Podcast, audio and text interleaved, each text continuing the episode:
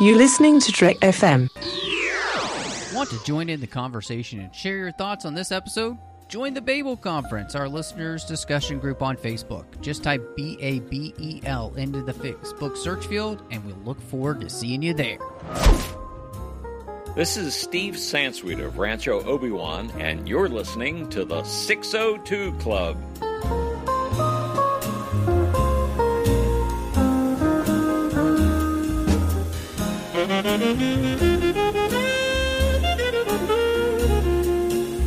Welcome to TFM's local watering hole, and uh, I am just one of the hosts here, Matthew Rushing, and with me, as she is almost pretty much every single week these days, the one, the only, Christy Morris. Hello, I am here, uh, ready to talk about some Rambo. Oh, nice! I'm so excited to be getting into all of the Rambos this year. In fact, uh, the reason we're doing this is uh, a a conversation we'd had with our guest this week, John Mills. John, uh, you're actually the impetus for doing this series. Well, uh, when we get to Rambo three, we'll know whether to thank me or not, um, because that's that's going to be an interesting one. But uh, yeah, you know, I'm I'm glad, I'm thrilled actually, because I love to, you know, I I, I think that um, the Rambo series has become this sort of strangely forgotten franchise from the '80s, and it was like it was a big deal. He was a big time, you know, Stallone was Rocky and Rambo. Like he was bigger than life, man. And I, I think it's great to have any opportunity to, to talk about the franchise. I like to think of them as the R and R, uh, you know, of entertainment. So Well, we won't talk about Cobra. Let's just all agree about or that. cliffhanger. Oh, oh, jeez. Don't even get me started on that one. Good grief. Ugh. well this is uh this is gonna be so much fun uh but uh before we dive into everything of course just a quick reminder you can find us wherever you get your podcasts apple podcast uh, amazon music spotify all over the place uh, make sure you're subscribed so you get the show as soon as it drops and follow us on the social media platforms like twitter at the 602 club and of course we're on instagram at the 602 Club TFM. So you can follow us in both places, catch up with what we got going on. Uh, you can also find us online at trek.fm. We are on Facebook at facebook.com slash trekfm. We've also got the listeners only discussion group called the Babel Conference you can join and talk to listeners from all over the world, really, not just country, world. And uh, you can send us an email over at trek.fm slash contact and you can choose the show, choose the 602 Club, and that comes to Christy and I. So, um, gosh, this is this is really interesting to me because this is not just. I mean, I I, I think most people would be surprised to find out that this is a book. You know, especially today, John. Like you mentioned, this is a franchise that's kind of been, in some ways, it feels like lost to time. You know, it, even though uh, the last Rambo movie just came out a few years ago, Last Blood. And so uh, I think, you know, again, it's kind of surprising. This is a book that goes from book to film, like so many things do. Uh, and it's based off a book um, by the same name uh, from 1972 by David Morrell. And John, I know I didn't even know this when we were first, you know, talking about doing the series, but you mentioned to me the other day that you've actually read the book. So I'm kind of really interested to get some background perspective then on what this book is like. Is it like the movie? Have there been major changes to what was in the original book? Yeah, there are there are definite differences, um, especially with the ending. Everybody draws to that one immediately. Uh, there are a couple of nuanced differences in terms of the scale of the response to Rambo. Uh, in you know, as we talk about the movie, we'll talk about you know the scale of the response at the end, and how many people show up to try to smoke him out and take care of him, sort of thing. It's a little bit smaller scale in the book. Uh, the book is is very much more. I it, it's it's hard to to say you know to, I'm I'm I'm struggling to find the right words, but the the book is much more personal. You spend a lot more a lot more time in Rambo's head, and when he's facing off against the first batch of people that are chasing him, it's not quite so fantastic. It's not like a whole bunch of really cool cliff jumping stunts and uh, you know all of those sorts of things. He's he's literally out there just slaughtering people, and it's not a it, it's not a merciful sort of thing. Like he takes everybody out in the movie, but every you're allowed to believe everybody survived for the most part, just with some bad injuries and everything. There's no such mercy shown uh, in in the book. And when he snaps and runs out, there's you know a little cosmetic difference in the fact that I think the movie makes a wise decision to have the cops, especially the one cop with the baton, be over the top a holes, so that when Rambo gets his vengeance you know, it's the movie rule. You don't want, you can't let people feel sympathy really for a guy that's going to die. So you make him as vile as possible.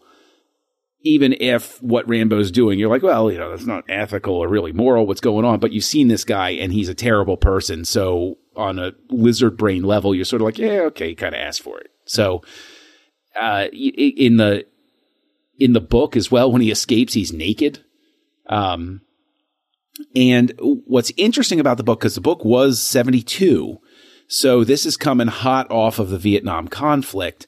And what's really interesting about it is it sits there and it, it really does go straight to the idea of what has happened to all of these guys that went to war and really deals with how hard a time they're having, uh, you know, recalibrating to what we would deem normal society. Uh, whereas, you know, the movie just indulges a little bit more of the action, uh, the action hero impulse in the first, in the, not in the first, in the middle third of it. So in the in the book, he is also a Vietnam vet as well. Yes. Okay. Yeah, and he's uh, the location is different because in the movie, um, you know, they're off in the the mountains and the snow line and everything like that. Whereas in the book, he's in Kentucky.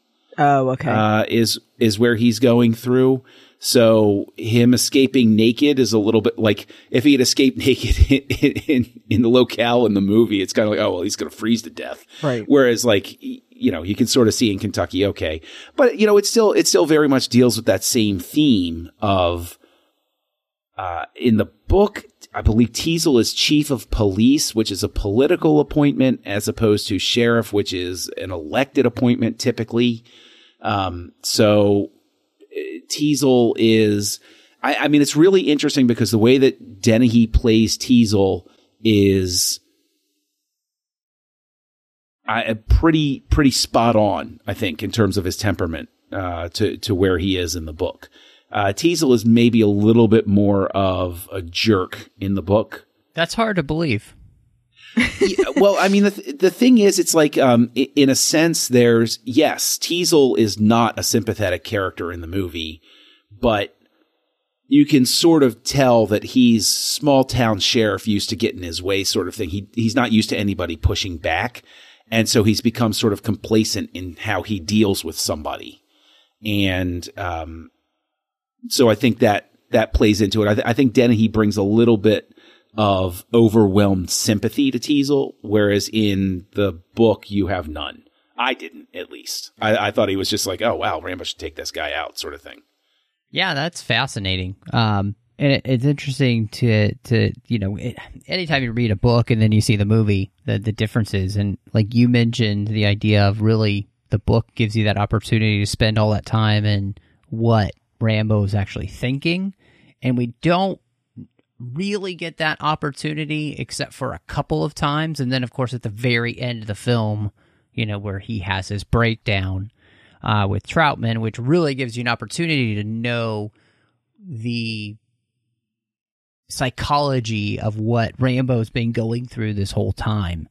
You know, and of course, you know, we have the moments where they kind of let you know the triggers um, that are happening with Rambo as well that kind of lead him to have the flashbacks and everything in the film. So, you know, um, yeah, talk about trigger warning. Uh, so, right. Mm-hmm. But, um, yeah, that's fascinating. And, and it, what was interesting to me, uh, as we look at the film is that, you know, Stallone has a ton of influence in this film and really influences the way that, uh, the book then differs from the movie, especially with its portrayal of Rambo.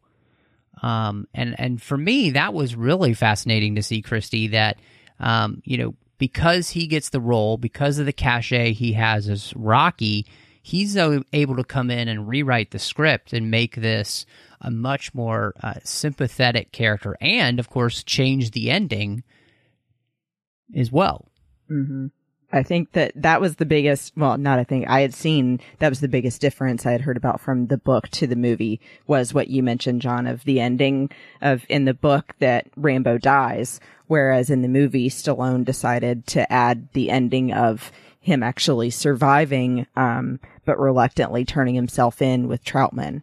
And I like that Stallone was allowed to change it that way because for me, even though I've never read the book, it makes you understand so much more of what goes on in someone's head.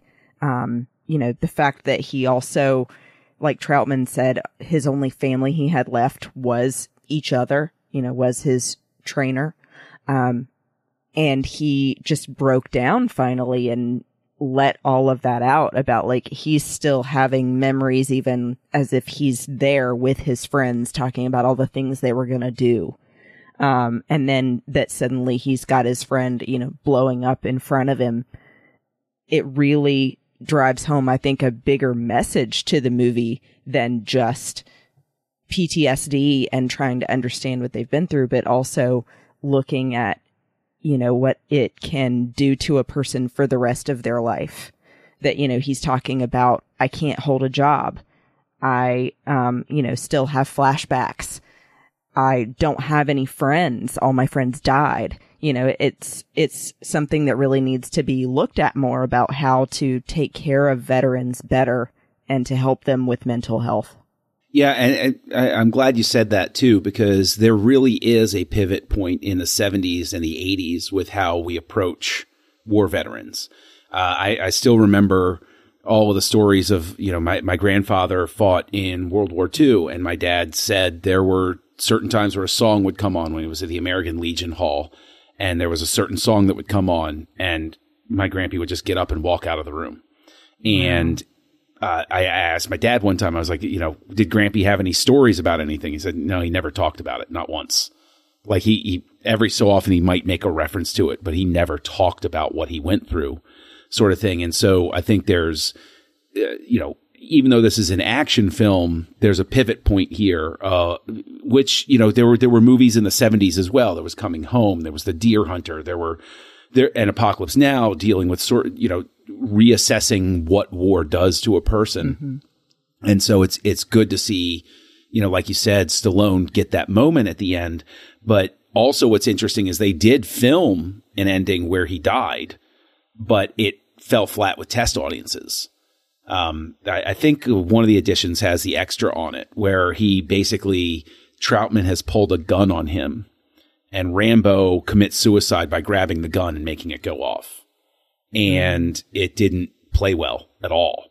And so that they were, you know, they were then then they had the real green light to go ahead and change the ending uh, to everything, which I, I think really I, I do want to ask Chrissy, since you mentioned, you know, that, that he, he survives in the end here.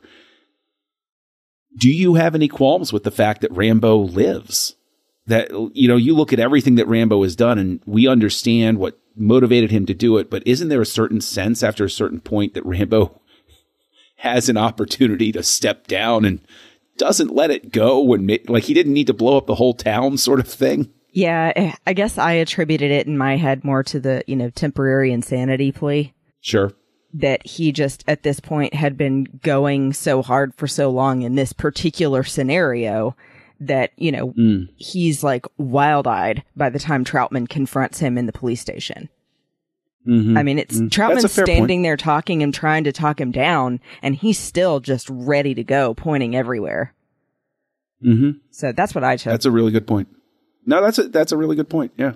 On top of that, I'd say you know one of the things they do really well is that like he even says you know uh, you know you, you can't just turn it off. You know mm-hmm. you you can't you can't you can't it, like these guys have been wound so tight and have been going for so long in the war and then to come home the way they did and everything like uh, you, you can't just turn this off. There's no switch, you know. And I Yeah. think, you know, that's something I really appreciate. Uh, I, think Stallone has his finger on the pulse of veterans here in a way that was really important. And I think this is one of the things that, as over the top as Rambo is, as an action film, I, think what it does is that it helps us to see, like, the kind of getting at, which is the the horrors of war, and especially a war like Vietnam, where these guys the, the objective wasn't clear the same way it was in a war like World War II. Um, you know, and John, you mentioned how your grandpa had, you know, still had those issues, even with that, right? You knew what you were going to fight. You you knew why you were there and who you're fighting and what would happen if they grabbed power. You know, even with all of that, war still has an impact, and I think uh, this is this is a, such an important thing, and I think Stallone's performance. I don't know if anybody else would have pulled this off. I just think he puts his a complete heart and soul into this, and it was so right for him to make this about a vet and make him more sympathetic, because to show the difficulty of these men returning to a country where they're treated so badly.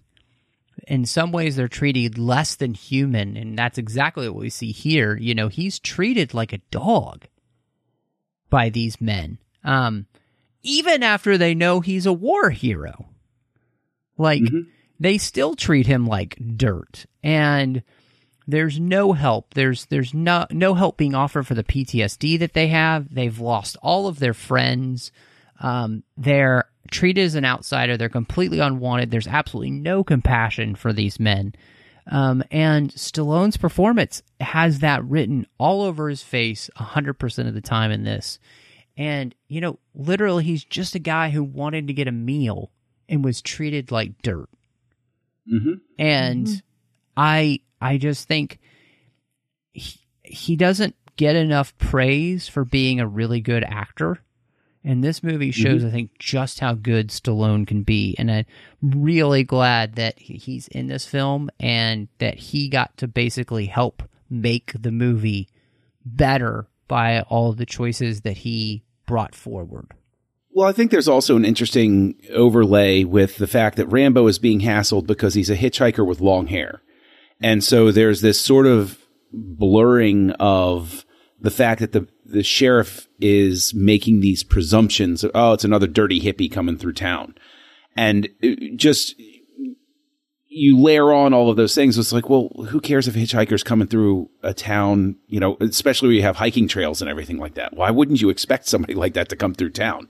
Uh, and then the fact that his, his military jacket gets him no, no sense of respect at all. Um, and, and in fact, it, it's regarded as sort of, you know, initially he's like, oh, you're wearing that flag on your, sh-, you know, sort of like, oh, look at you, long hair. And so you see sort of the fact that Teasle is from that more old school mentality of, oh, well, if you were really a military vet, you'd have a crew cut and you'd be saying, sir, and you'd be standing at attention. And so those sort of presumptions that go in there, but also the fact that, again, even if he's not a war hero, right? If he wasn't the war hero, you hate to think I, they still would have treated him this way. And you think somebody without this training or anything, he, they're just going to get savagely roughed up and manhandled in jail and nothing to do with it. And so there's a real indictment there of how, uh, you know, small town cops can just really go on that power trip and who, who you know, who watches the Watchmen sort of thing. Mm-hmm. You know, is, is everybody really Teasle? You know, Teasle's walking out. He's like, "Hey, Bob. Hey, Bill. What's going on? Hey, how you doing, everybody?" And how many of those people are walking by like, "Better be nice. Better be nice. Otherwise, uh, otherwise I'm going to get a ticket or I'm going to get written up for something." You know, like it, so. I think that in and of itself also, you know, belies the illusion of niceness that's there. And then also you look at all of the weapons at this you know, Hope is not exactly an urban center. and you see all of the guns that the police department has, and you think to yourself, well, why are you that well armed? Mm-hmm. Right? They're running around with M16s, and it's like, well, why? You're a small truck stop on the way to the mountains. This seems a little overboard, honestly. Like, are, you know, wh- who attacked last time? Right? Like they've even also got the outpost with all of its guns and ammo, and I guess people are preparing for a fight. Yeah, well, I mean, the thing is, like, uh, you know, the outpost, like, okay, I could see this is a, a this is a, a town in the woods. Everybody's going hunting. Yeah. You know, Rambo runs across the kid who's hunting. Uh, so people probably shoot for target practice and stuff like that. So I can get that. But like M16s in the police department, it's like, well, who did you, who are you expecting to come to town? Like, it, it's kind of, it's just weird. It's just weird. Yeah. Yeah, there's not a lot of hope in hope. Yeah. Nice. Exactly. But yeah, I'm glad you brought that up though, John, especially about the police piece of it, because I think that that was something they're definitely trying to send a message about as well as a just when, you know, a cop may go on a power trip and, you know, be more brutal than they should be, but also be about, you know, the, um, guys that are buddy buddy and cover stuff up for one another Mhm. because it's small Yep. town and they can hide things easier. Um, Yep. and so, you know, that was the whole thing that started Teasle on his power trip was, you know, initially after that judging of Rambo, he gets even more riled up because his friend is the first one that died. Right. And his friend, who's the first one that died, um, I never really caught it till this time. And I've seen First Blood a number of times, but there, there is some, uh, casual racism thrown in there, uh, with, and it's a throwaway line where there's a guy working on the, uh, the hallway, the extension that's going on where, where the holding cells are. And he's an African American. And that cop, who who I call Baton Cop, but the guy that Rambo winds up killing, knocking out of the helicopter, um, says, you know, are you ever going to finish this? Uh, you better get working, boy. Like, and I didn't even hear it all of the times that I've heard. I don't know whether I'm just more attuned to it, but I heard it this time, and I said, whoa, whoa. Whoa, like they really set this guy up so that there's zero sympathy for him when he buys it later on. Like, you know, that right out of the gate, the guy's just a terrible person. What's he even doing here? Yeah. Sort of thing. But that speaks to, you know, he's Teasle's buddy. Mm-hmm. So, you know, people look the other way. Yeah, and I think one of the things that you end up with, and John, I really love that you pointed this out. You know, this whole we're judging a book by its cover kind of thing, and and you know, Teasle has no idea who Rambo is or what he's done or the the life that he's led, or and he just assumes that he knows who this guy is because he happens to have longer hair and is wearing a fatigue jacket and instead of asking any questions or uh, trying to get to know the person in any way, he just assumes that he knows who he is and then he treats him accordingly uh, the way he believes that type of person should be treated. And it's just, it's just an awful, awful uh, portrait of just the type of uh, as you mentioned, like type of kind of like racist and just um, I, I don't even know um what you what you would call that. Like he Condescending. condescending like um he's he he's he's kind of classist too you know like he assumes that that he's basically a dirty hippie uh and he deserves whatever dirty hippies deserve according to his worldview. Um and it's just so short-sighted.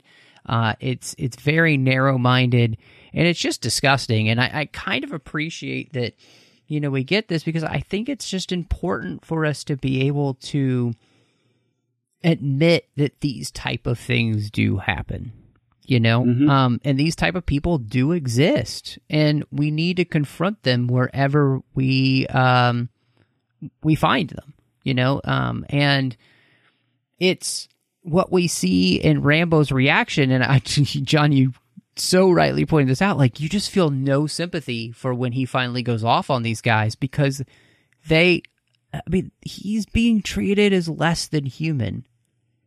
Like Mhm. that he's not a human being at all, and it's it's just so disgusting. Like, you, Yeah. I mean, you know, that cop is straight up trying to murder him when he's hanging Yep. on the cliff.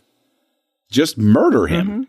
And, uh, you know, uh, David Caruso, you know, the, the, the redheaded cop here, um, more than a decade before he, he gets fame on NYPD Blue or whatever, he at least. John, Yeah. it looks like Exactly. he's had a long fall. Yes, but no, it, it's it's one of those things where he gives voice a little bit to it. But you, you- what I think is interesting about his character is he has a conscience and he tells them, "Hey, you know, back off of this guy. You know, something's not right. Can't you tell he's? I mean, he says, you know, can't you tell he's nuts, basically. But he's at least on the trail of saying." You know, something's not adding up here. Mm-hmm. Do you think maybe we're not doing the right thing?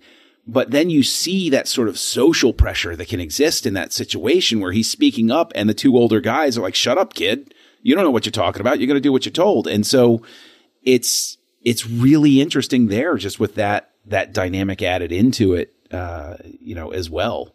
And that later they even have him laugh at them and say, wow, we're Yeah. not hunting him. He's hunting us.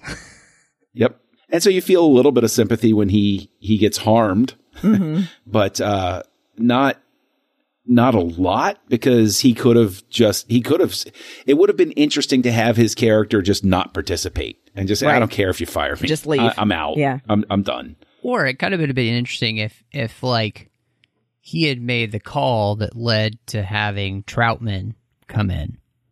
Right. Yeah. That would have been an interesting angle too. Uh, so But I am glad I wanted to add, um, I think that it also adds to Rambo's character that, and I don't know, John, you could say if this was also in the book, but where he comes out in the ravine after the first cop dies and says, I don't want any more trouble. I didn't kill this guy. I don't think that specifically happens. In the book, everything accelerates to the point where Rambo just starts taking them out. It starts raining. Okay. They're completely out of their depth. Um, and so it's, I, I don't remember the specific sequence. Clearly it's been about, it- it's been about a year since I've read the book. What I do remember is that they're all gathered together uh, you know, in one, sp- like, and there is at least one cop that's like, this is a bad idea. We got to go home. And, but, you know, Rambo's just, uh, taking them all out. He, the one thing that does carry over is after he's laid waste to a ton of people, he does trap Teasle and say, back off. You see what I can do. Leave it alone. Let me go. Let me go run off into the woods. And of course, you know, in the book, Teasle doesn't let it go there either, really. Yeah. Okay. Yeah. Can we just talk about the fact that Stallone does his own, own stunts in this movie? Yeah. Did he do the jump? Yeah, No. I th- I, I didn't. I feel like um, watching the extras, he did all of them. Like all the dirt bike stuff. wow. Yeah, and he did the um, he obviously did the tree too. Well, I, I didn't know he did that. Like I knew he had he had done stunts, but I didn't know that was included. That's still that's amazing. Um, I, I mean the the one of the makeup things with it too that that fascinates me is his cut on his arm. Yeah. How Like, it bleeds they- so much. Yeah, no, but but it pulses the way a human pulse would go, and for the life of me, I can't figure out how did they put like that's incredible makeup. That that it looks like he really has this huge gash on his arm that he has to you know he has to sew up and everything. No, he It's- did his own stunts, it's something John. They cut a major artery. Yeah, I hope not. Well, they're all they're professionals. Yeah, they gotta they, they make want it to bring look us real. heightened realism. yeah, exactly. Yeah, he um he uh broke some ribs filming uh three takes of the scene where he jumps off the cliff into the tree. Uh, Wow. And then uh, he got a serious back injury. Apparently, I, I I was just looking this up to just make sure we are getting it right. Uh, after filming 19 takes of the scene in which his character was clubbed with the nightstick. Jeez. Oh my gosh. So yeah, he he he literally took a beating in this film. so Talk about talk about committing to a role. My goodness. yeah, and I think That- that's what that- makes him so wow. good in the movie. Yeah. Yeah, although I do, uh, you know, I always quote this line of uh, I think it was Olivier when he was filming uh, Marathon Man with with Dustin Hoffman, where he said at one point, "My dear boy, you should try acting. It's so much easier." Because um, Hoffman had stayed up for 24 hours because his character had been up for 24 hours and looked terrible. And Olivier was like, "What are you doing?" like, whoa, whoa, whoa. Um, yeah, but that's see the thing is that's uh, as long as long as I've lived with this movie, I I thought the the cliff jump was the one he didn't do, but he did that. That's amazing. That's fantastic. I, I mean, and a little ridiculous, but wow. yeah, we're glad I, he's okay. yeah, but yeah, I mean, he's yeah. like, uh, you know, and nowadays we've got Tom Cruise doing all those stunts in the Mission Impossible mm. movies, and you know, breaking his ankle and stuff, and touche. You know, yeah. so I, I, but Stallone, man, just I, and I think one of the things that I was really, uh, especially rewatching this, is the way that the action is shot. It makes you really feel part of the the action itself, but I also felt like I was inside kind of the paranoia that Rambo's experiencing the way it's shot. Mm-hmm. Like I think it's just really well done to bring you inside. So even though we're not spending as much side in his obviously inside his head the way we would in uh, the book, like he's mentioned, I feel like I understand what he's going through by just the way the film is shot. Yeah, and I think that that's the thing too that still stands out for me as well. In addition, is just the way everything is shot, but especially his scenes. I think that you see also that pain in his face. I think that Stallone is so good at showing that although he's um, angry, he's also really confused and stuck in his own head and just trying to figure out how to get out of the situation and feels like he has to fight his way out. Well, I, you know, the thing is, I feel almost like you're, you guys are baiting me because here we are on TFM and everybody knows that I have a passion for Star Trek Five, but I love hearing you talk about how well shot it is because this is shot by Andrew Laszlo, who uh, was the uh, director of photography on Star Trek Five and uh, is scored by Jerry Goldsmith, who did the score for Star Trek Five as well. But yeah, Andrew Laszlo uh, photographed this. I agree that the photography is great. I think that the outdoor scenes are are pretty exceptional, actually, for for where they are and what they're doing. Um, I think that the uh, the the most recent remaster or whatever, uh, it, it looks better uh, than previous ones. Yeah. Uh, the, the, the previous edition, the, the lightning, especially when they were out in the woods, just didn't work. Uh, like th- there was something off about the, co- the color balance and saturations or whatever. But the latest edition, the lightning looks right and, and, and it works really well. But yeah, I, I think that, um, this is immersive. I, I, I saw this on videotape however many years ago, too young to see it. And to this day, I feel like I'm there with him. And I mean, that's not, that's not easy, especially considering they have that, those cave scenes and, and all of the fog to deal with. Just shot continuity alone could have driven somebody mad trying to get this movie put together. And the fact that it is consistent and that it looks so good is, I mean, it's an achievement. It really is. I, I feel like, you know, we kind of talked around, uh, the two main characters beyond Rambo, but um, I, I, think it, you know we really got to get into uh, these actors and and you know Brian Dennehy, um, he's so good at playing absolute just like think of every um, bad word you can think of in your mind to to call a guy being a, just a complete jerk. That's him in this movie He's so good at doing it. Like he, I mean, I, and and the fact that they had thought about getting like Gene Hackman or Robert Duvall to play this role, they both turned it down, and I'm so glad they did because yeah, they're I think they're great, but Brian Dennehy just brings an absolute passion to playing this dude in a way that makes you firmly believe that he just deep down in his soul, he's mean and kind of evil. See, I I think that there's um I think there's a dimension to him and I think that what Dennehy brings to the role is that this is a man out of his depth, even just as a small town sheriff. I think that he is not a good person. I agree. But I think that he's not aware of how wrong he is. Like he's, he's got no perspective on it. Um, and then once, once he starts to realize he's out of his depth and Rambo has shown him how far he is out of his depth, then you see that stubbornness. He doesn't want to admit that he's wrong or that he That's a was good wrong. point, yeah.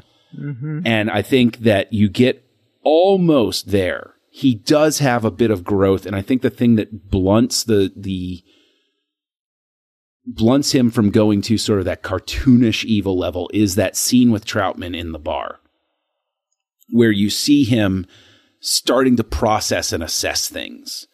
And it might not go all the way in for him, but you feel like he is at least listening to Troutman and trying to maybe understand that his worldview has been so limited that you know he has an opportunity here to realize oh maybe i am the problem but then of course you know rambo comes back and hijinks ensue and you know goes from there Vendetta's come back. yes exactly Yeah, that was that was the vibe that I got from him as well. I I think that the big thing that Dennehy brings to it that I think Gene Hackman wouldn't do the same is that he's got this eye narrowing stare. He just looks so terrifying and like he just absolutely will not let something go. And he does that so well. And you can tell, you know, like you said, John, in that scene where he kind of softens a bit because he's thinking about it and really thinking more about who Rambo is as a whole person and not just this enemy he's facing. And then later dismisses it again. And it leads to almost his death. I mean, we're led to believe that he's possibly surviving as he's taken away in the ambu- ambulance, but maybe not. yeah yeah Yeah, True. And the, and what was interesting in that bar scene is that you know he admits he's like, I just want to kill this guy. Like that, mm-hmm. there's something inside of him that has made him want to see this dude dead for no good reason. Really, he can't explain it. And I, like, I agree that there's some more dimension there, but to me, it's like he's just admitting to himself that he's kind of as evil as we've seen him be on screen. At least that's how I took it. Mm-hmm. I, I mean, I, I guess I take that moment more as sort of, I, I guess, almost like the the alcoholic or the rageaholic. Mm. Your your first step to recovery is it is realizing what the problem is, and Yeah. so I've always taken that scene as him having that first step of admitting that you know he's on the cusp of saying I I should have backed down, but I couldn't. I didn't know how. Like because there are so many points. Like when when his car flips over after he's chasing Rambo, right?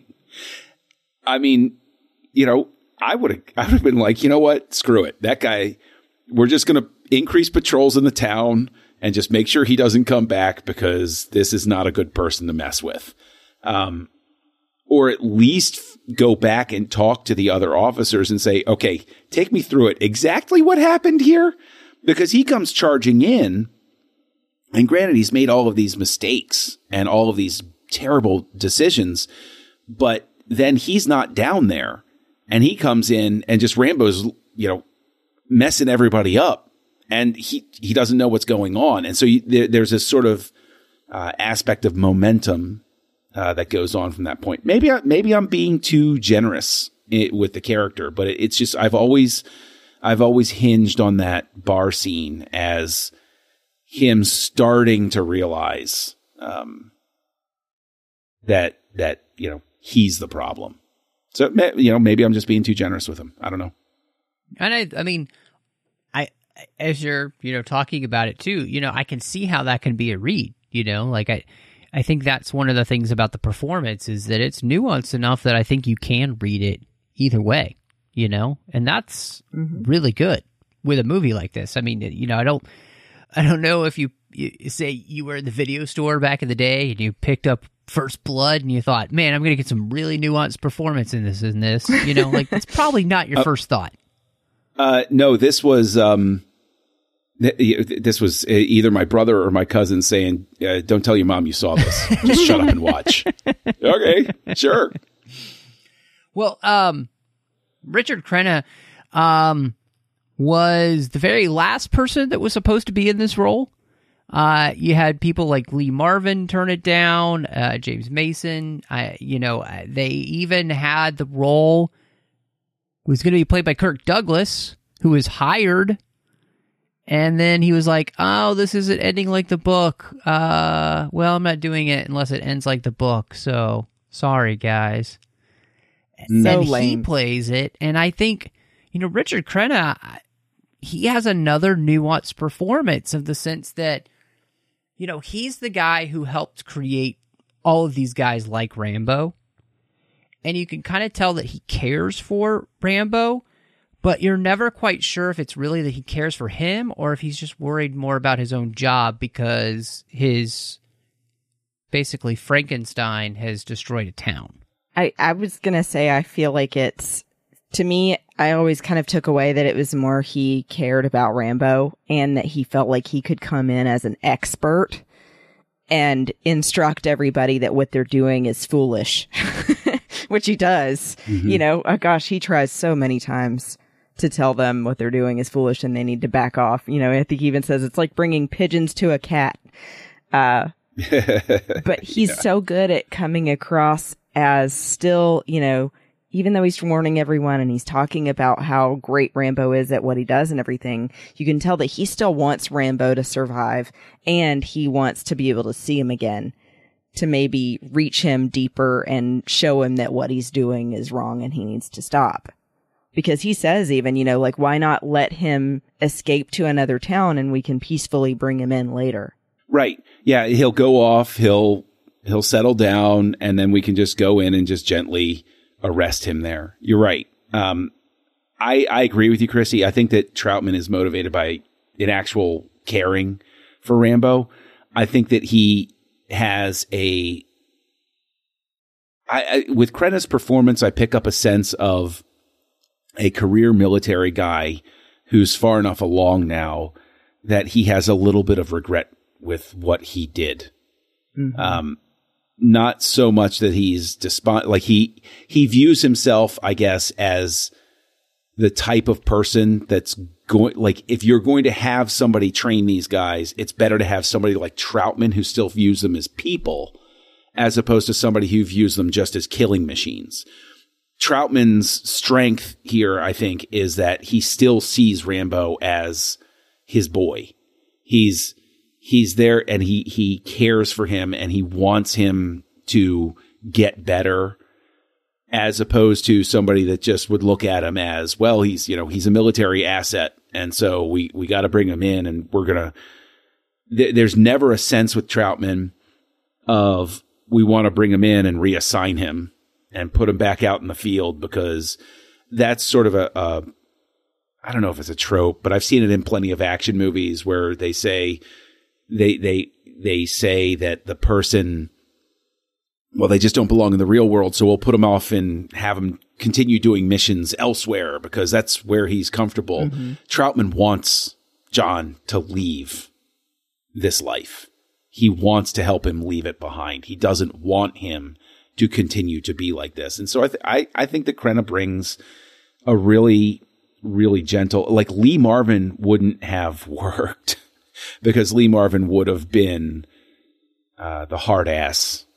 It would have been a completely different read on the character. And I think Crenna also, while he's an established actor, he's not Lee Marvin.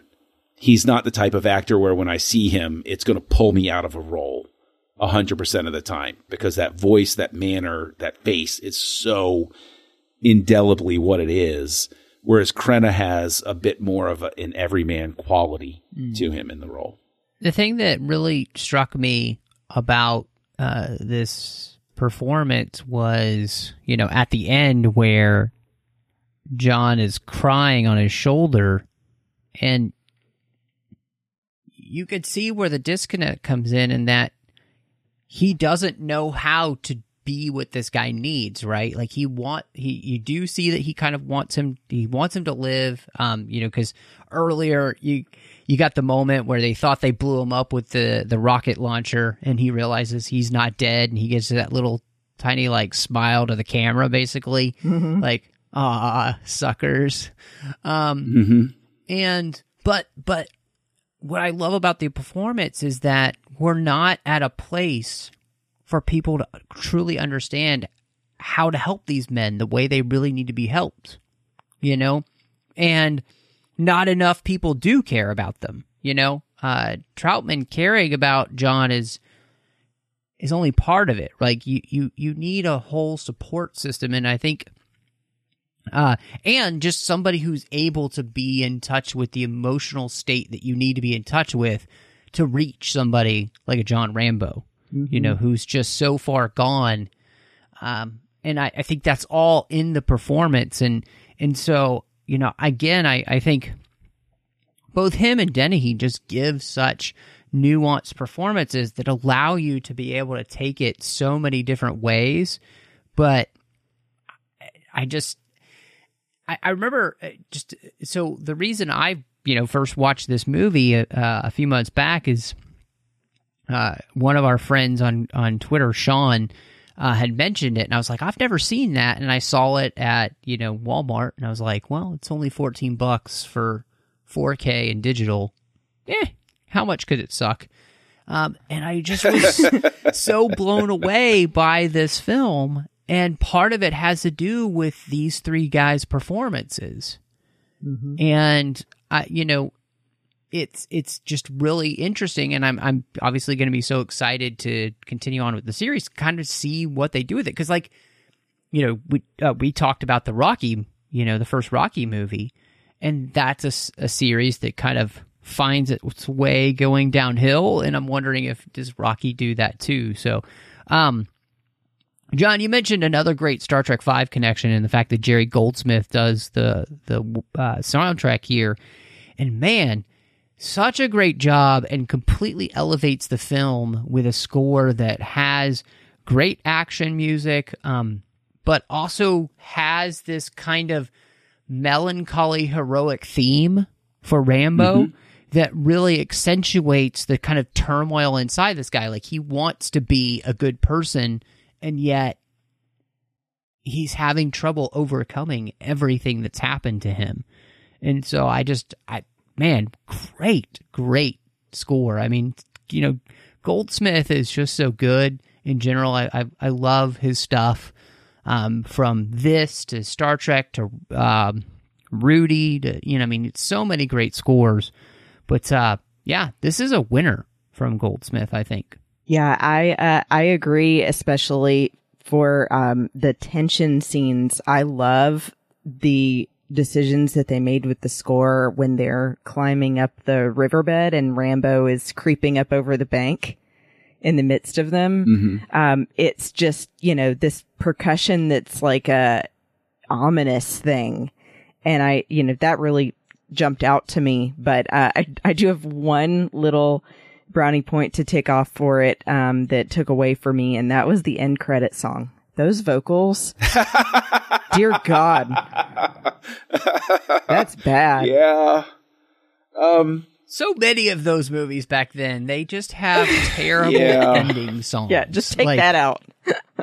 It it was it was an odd choice. It was a really odd choice. I don't know whether they thought that they were going to have a situation where they were like, and this will be our song from the the the hit movie First Blood because like when you listen to the lyrics of it, you think to yourself, this is really really depressing. Mm-hmm. Like why why would I turn this on? This is really sad.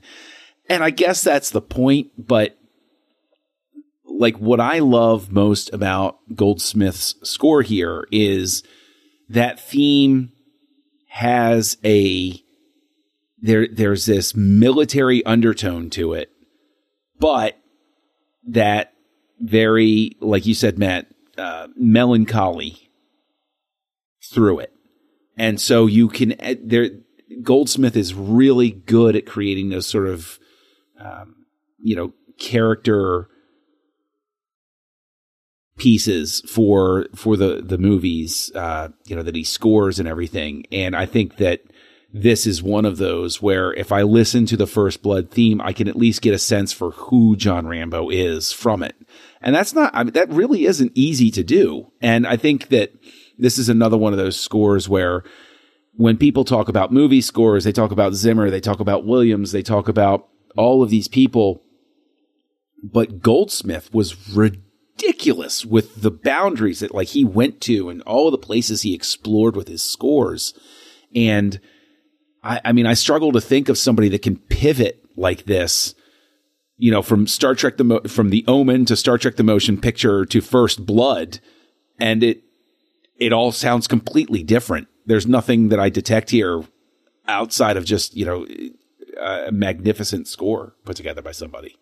Yeah, I mean, honestly, it's just good stuff, and I'm I'm really interested then, uh, as we've talked about this, to see where both of you are ratings wise uh, with this film. And so, John, you're our guest. So, uh, where do you fall with First Blood? Well, uh, what what's our rating scale? Exploding gas stations? Drops of blood? no, no, no. We've been doing one to Let's five, go with expl- but yeah. yeah. Okay. Well, whatever we're whatever we're we're handing out, whether it's uh, drops of blood or exploding gas stations or what have you, um, I it's a solid four. Um, I, I, the last time I watched it, I wasn't as in love with it as I was this time. And it's really weird because it really hit this chord. I don't know whether it's just where I'm at right now or things in the world or different ways I've seen certain parts of it. But I think this is just a solid four. This really is. I mean, that huge cultural impact and everything like that, but really, really well done film. Yeah, I have to uh, echo that as well. You know, there's not many things that I don't like about it. And, and I meant to say earlier, this is another thing that I watched with my dad, probably too young. Uh, and, and then today, um, my husband got the notification while he was still at work that I bought it on Amazon Prime to rent for three ninety nine and told all his friends, my wife's at home watching First Blood. And they were like, what? Yes. so I'm that strange girl. But, um, yeah, so I, I, always enjoy it and find meaning in it. I think more than anything for me, the emotion of what it must be like for somebody in that situation as a veteran, um, really hits a chord with me. And, um, I'll never fully understand that, but I can at least try to, un- you know, empathize. Um, so yeah, I, I, give it a four out of five as well. I, I'm going to give it four hunting knives out of five. Nice. Very nice. Nice. Very nice. Um, we're all on the same page. Like I'm right there with you guys at, at four. Um, four out of five uh, compasses on top of the hunting knife, um, Hey. which is really important. uh, th- this is. There are many movies in the 80s that I wasn't allowed to watch, you know, that I missed. Mm-hmm. And going back to them, it's always interesting to see how they actually hold up. You know, are they movies to which people loved because they were at a certain time period, or are they movies that actually still hold water today? And this is one that I absolutely 100% believe actually holds up. Uh, for the themes we talked about with police brutality in the movie to um, uh, to veterans coming home from war. And, you know, I, I think this is uh, a fantastic film, and, and everyone in it should be proud of themselves. And it's interesting, the movie came in at three hours, and Stallone thought his career was over when he Which saw is the three crazy. hour cut. But And he almost bought the movie just so he could kill it completely. Uh, Wow. And then they recut it all down to an hour 33, and this movie hums. There's not a part of it that feels unnecessary. Uh, this is one of those places where you can really see that you can make a movie in the editing bay. Uh, and, uh, you know, I don't know. Uh, maybe George Lucas had something to do with that. I have no idea. Probably not. But it sounds like something Well- he would be able to pull off. The the one thing I'll say is I think that maybe there were an extra 10 minutes somewhere out there that would have bumped us all up from a 4 to a 5. You'll never know. Maybe it's just uh, yeah. that 4 is just where it would be, but to go from three hours to an hour and a half, maybe there's an extra scene or two sitting out there that would have fleshed out a couple of things that you know we we dinged along the way. Yeah. Yeah, that's a good point. That's a good point. Um, well, I'm uh, I'm really excited because we uh, we get to this part of the show where we uh, recommend things to people with recommendations. And so, John, what are you going to be recommending to people for the 602 Club today? You know, I actually I'm going to go ahead and this is uh, something that um, Matt, I think we talked about it here or whatever, but like I just rewatched Tenet and I love it. I think it's terrific and I would recommend it. That will be my recommendation for uh, for this discussion. Yeah, especially for all those people who might not have seen it in the theater. Man, it's out now, so watch it. Yeah, I, it well well worth the uh, the purchase in my Oh, in my yeah. estimation because I, I don't think you can rent it right now. Yeah. So So uh, I'm going to do another little bit silly one. I, I did a funny one last week, but I've just gotten into some different things that I wouldn't usually because I've been stuck more at home, as I'm sure most people have. Um, and so I actually recently got a Nintendo Switch. And uh, because some of my friends wanted to all play at one time with me online, we were looking at something that we all um, wanted to play together. And I got back into playing uh, Super Smash Brothers Ultimate or Smash Brothers in general, and now it's Ultimate or whatever.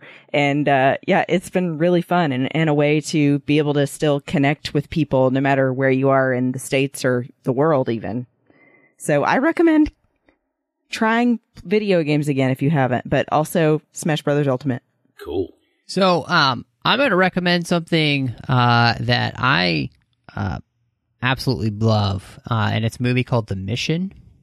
And um, Mm. it's such a good movie, and, and the reason I'm recommending it is because I ran across it. Uh, I, I was looking at some stuff on, uh, you know, Apple TV, um, and I saw that they had all of these epic movies for four ninety nine. So there was like Lawrence of Arabia, the restored 4K edition uh, that you can't even buy on a disc right now because it comes in a special set from like the Columbia Pictures. It's like a, a bunch of money, and I didn't care about all the f- anyway. The point was, is I saw the mission was there too, four ninety nine in HD, and this is an incredible film. By uh, got uh, actors Robert Duvall and Jeremy Irons. It is one of the most moving, beautiful pictures of redemption that you'll ever see. It's sad. It's it's gorgeous. The soundtrack is off the charts, insanely awesome. Um, it is a must see film. It's just so good. So I'm going to recommend the mission to everyone. Um, John, so we've been teasing here on the 602 Club um, for a while now. Something that's going to be coming from you and I from the 602 Club, and uh, as we branch out a little bit, and I feel like feel like it's time for us to make that announcement. Let's make the announcement then.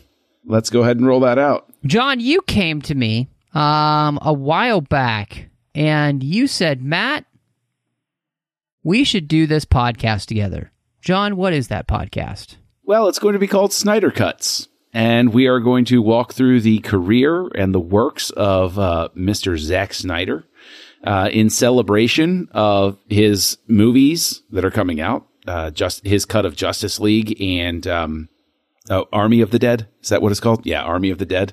Uh, sorry. Uh, but yeah, we're going to go through all the works of Zack Snyder, and we're, we're going to um, have uh, an interesting time because uh, it, Matt, you're a fan. I'm. I don't hate him, but uh, you know, so we're gonna have we're, we're gonna have you know some spirited, interesting discussions about uh, movies that tend to get pretty strong reactions out there in the world. So that should be fun. Yeah, and uh, just so you guys know, um, the way that this podcast is going to be coming to you, since it's linked with uh, and proudly presented by the 602 Club, we're going to be dropping it in this same feed. It's going to have its own bonus label and everything. Uh, we're also set it up on the website by itself, so you can kind of find that. Um, but we're really excited to bring this to you. It's a short run podcast, too. Obviously, uh, Snyder only has so many movies, but we're going to actually be starting. John and I have actually recorded the episode that, where we talked about all of his music video work. Uh, and so we've already recorded that. Um, it's going to drop in a few weeks here. So just take a, you know, just keep looking out on the feed. You're going to find it. And I think it's just going to be a lot of fun.